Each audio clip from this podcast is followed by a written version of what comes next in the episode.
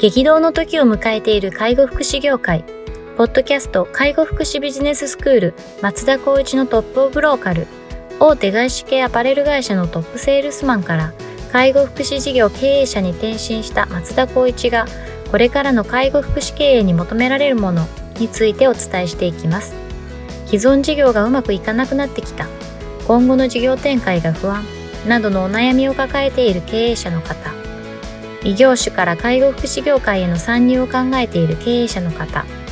これからどんどん事業を拡大していこうと考えている経営者の方など、介護福祉ビジネスの入門から応用まで様々なステージの方に楽しんでいただける番組です。こんにちは。ナビゲーターの松本慎二です。ポッドキャスト介護福祉ビジネススクール松田光一のトップオブローカルトップオブローカルとは、外国事業において地域に密着し、地域に合わせることで地域のナンバーワンになることです。松田さん、本日よろしくお願いします。よろしくお願いします。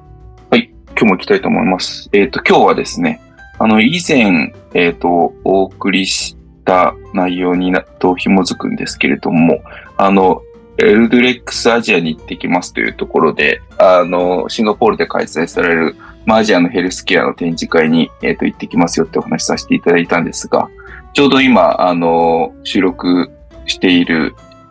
2日、3日、4日前ですね、うん、に、あの、行ってまいりましたので、あの、内容を共有できればというふうに思っております。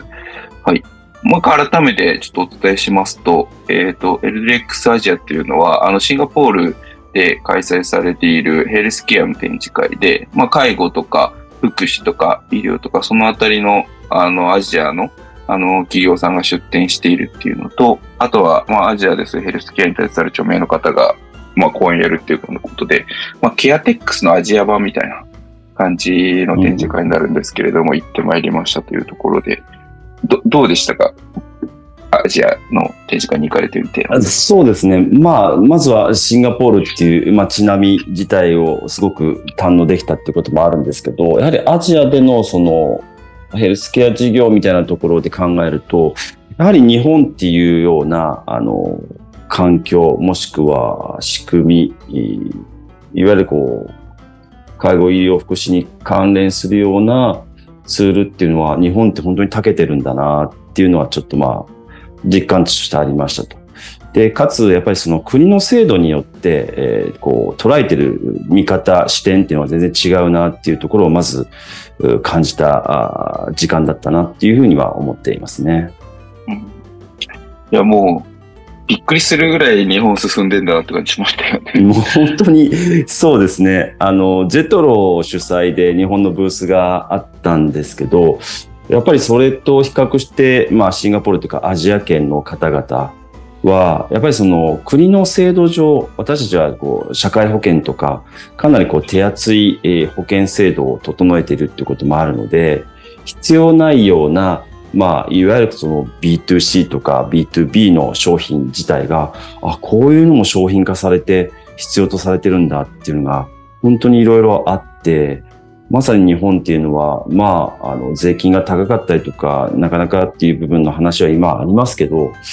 全然環境としては整ってるんだなって思いましたよね。うん、なんかそもそもケアテックスに比べると圧倒的にサイズ感が違いましたもんね。そうですね。まあ、来てる方々っていうと、どうなんですかね。中東系の方々だったりとか、やはりあの、中国の方々が、まあ、大半だったような気がしたんですけど、まあ、どちらにしても、やっぱり、あの、例えば、私たちで行くと訪問入浴系の機材、器具とかもとても人だかりがあったりとかして、一回入るだけで体が現れ現れるみたいなやつもありましたけど、まあ、日本でやったら、あ、普通にあるな、みたいな 感じもしましたし、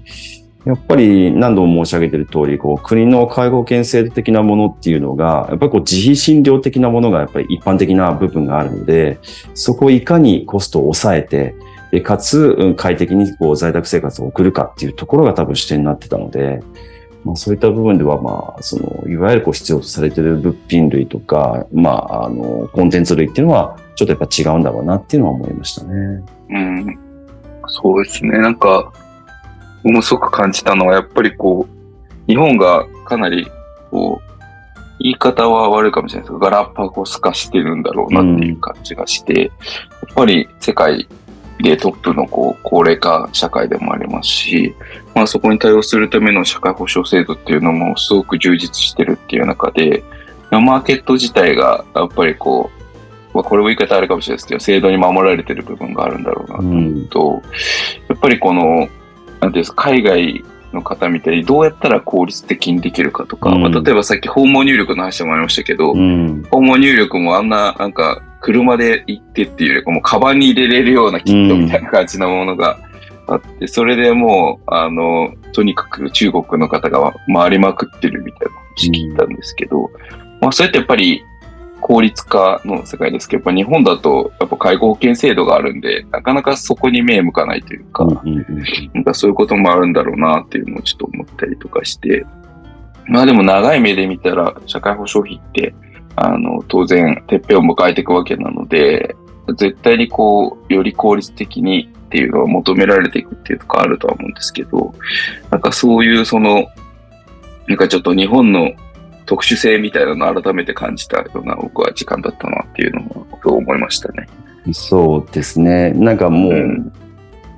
やはりその、これでいいんだっていうような、まあガラパゴスっていうような言葉が合ってるとは思うんですけど、これでいいんだとか、これ以上はみたいなところの部分がやっぱりその保険に守られてるがゆえに、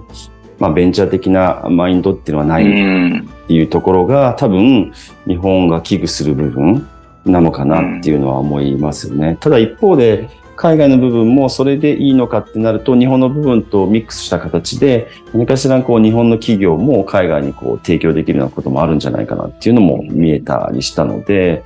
うまくその辺がなんかこう国を超えてこう何か一緒になってできるようなこととかっていうのも多分あるんだろうなっていうのはまあちょっと何かっていうのは浮かんでこなかったですけど、感じたところですかね。そうですね。だから多分ケアを提供するものに関するサービスとか聞く機器っていうのは日本はものすごく発達してるような感じがして、まあ、そのあたりは、あの、まあ、ローカライザーいるのかもしれないですけど、割と受け入れられるのかなっていうふうに思ったんですけど、一方で、その、例えば AI を使ったその店頭うん。を感知するような仕組みだったりとか、まあ何かそういうその情報を効率的に管理するような仕組み、ツールみたいなの、そういうテック系のサービスっていうのは、まあやっぱりもしかしたら海外の方が、こう、いろんな規制がない分、うん。自由に進めれる部分もあるのかなと思ったりとかして、うん。なんかそういうのを逆にうまく取り入れたりっていうのはできたりするのかなっていうのをちょっと話を聞きながら思ってたりもしたんですけど、うん。うん。多分得て増えてがあるんだろうなっていうのは思いましたね、国ごとに。そうですね。それはあるでしょうね。うん。うん でもなんか、意外と中国資本どっぷり入ってるところ多いんだろうなと思ったんですけど、そんなになかったような感覚はしたんですけど、どうでした？そうですね。まあでも、国がシンガポールっていうのもあったかもしれないですよね。あの、割とやっぱり、もうシンガポールの街3日ぐらいずっと回ってましたけど、やっぱりもう物価が全然違うというか、うんうん。うんあの、缶ビール、350の缶ビール1杯、まあ5ドルとか、うん。5ドルなんで、あの、日本円すると600円ぐらいうんかな。120円なんで1ドルだいたいシンガポールドルが。なんで、それが当たり前に皆さん買ってる世界なので、うん。やっぱりちょっと、あの、それぐらい経済的にリッチなので、まあ中国資本が入ってこなくても、割としっかり事業として成立させられるのかなとか思いながらうん。ちょっと見てたんですけど、うんまあ、それを見て、ちょっともう、本当に日本ってやばいのかなっていうのを、もうすごく思いましたね。この物価の。そうですよね。日本に帰ってきてスーパー行ったらめちゃくちゃ安いじゃんってやっぱ感じましたもんね。うん。うん本当にそうですよ。ビールがやっぱり200円台のとこが今言ったような金額だしだでしたし、ワインとかでもセブンイレブンとかで30シンガポールドルだったので、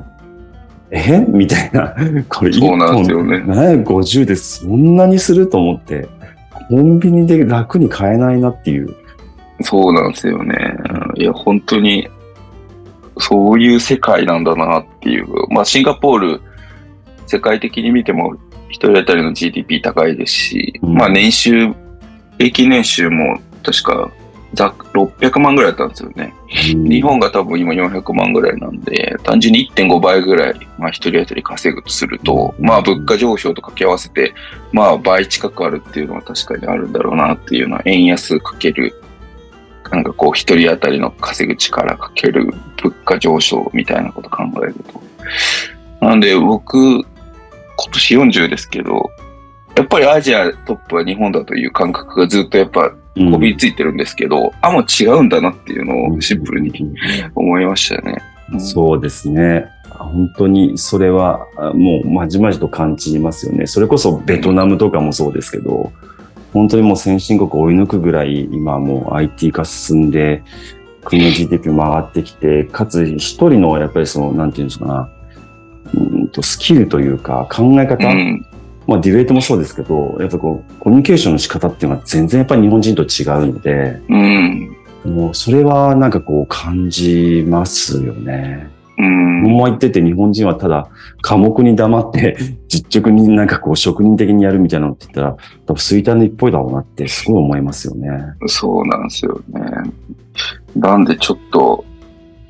あの、思考を切り替えなきゃなっていうのを非常に感じた、あの、僕は旅になりました。なんか。うん。国内で閉じてるっていうことがいかにリスクかっていうのを、もうすごく感じましたね。うん。まあちょっと介護者となかなかグローバルっていう視点は難しいのかもしれないですけど、まあ、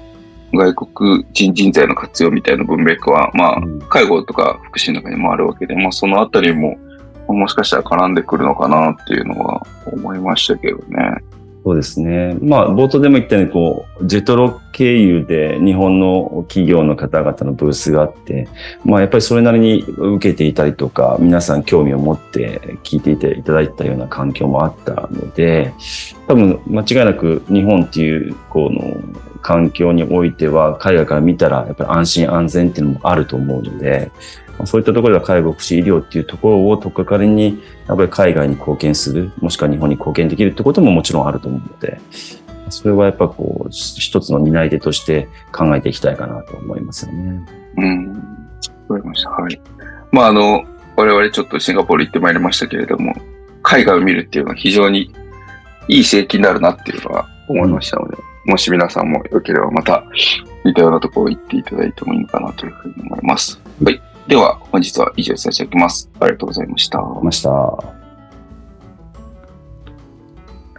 ポッドキャスト介護福祉ビジネススクール松田光一のトップオブローカル。番組では介護福祉サービスに関するご質問を当番組の専用ウェブサイトより募集しております。番組 URL よりサイトへアクセスし、質問のバナーから所定のフォームへ入力の上送信をお願いします。URL は http コロンスラッシュスラッシュ tol.sense カッコセンスハイフン world カッコワールド .com カッココムになります。皆様のご質問をお待ちしております。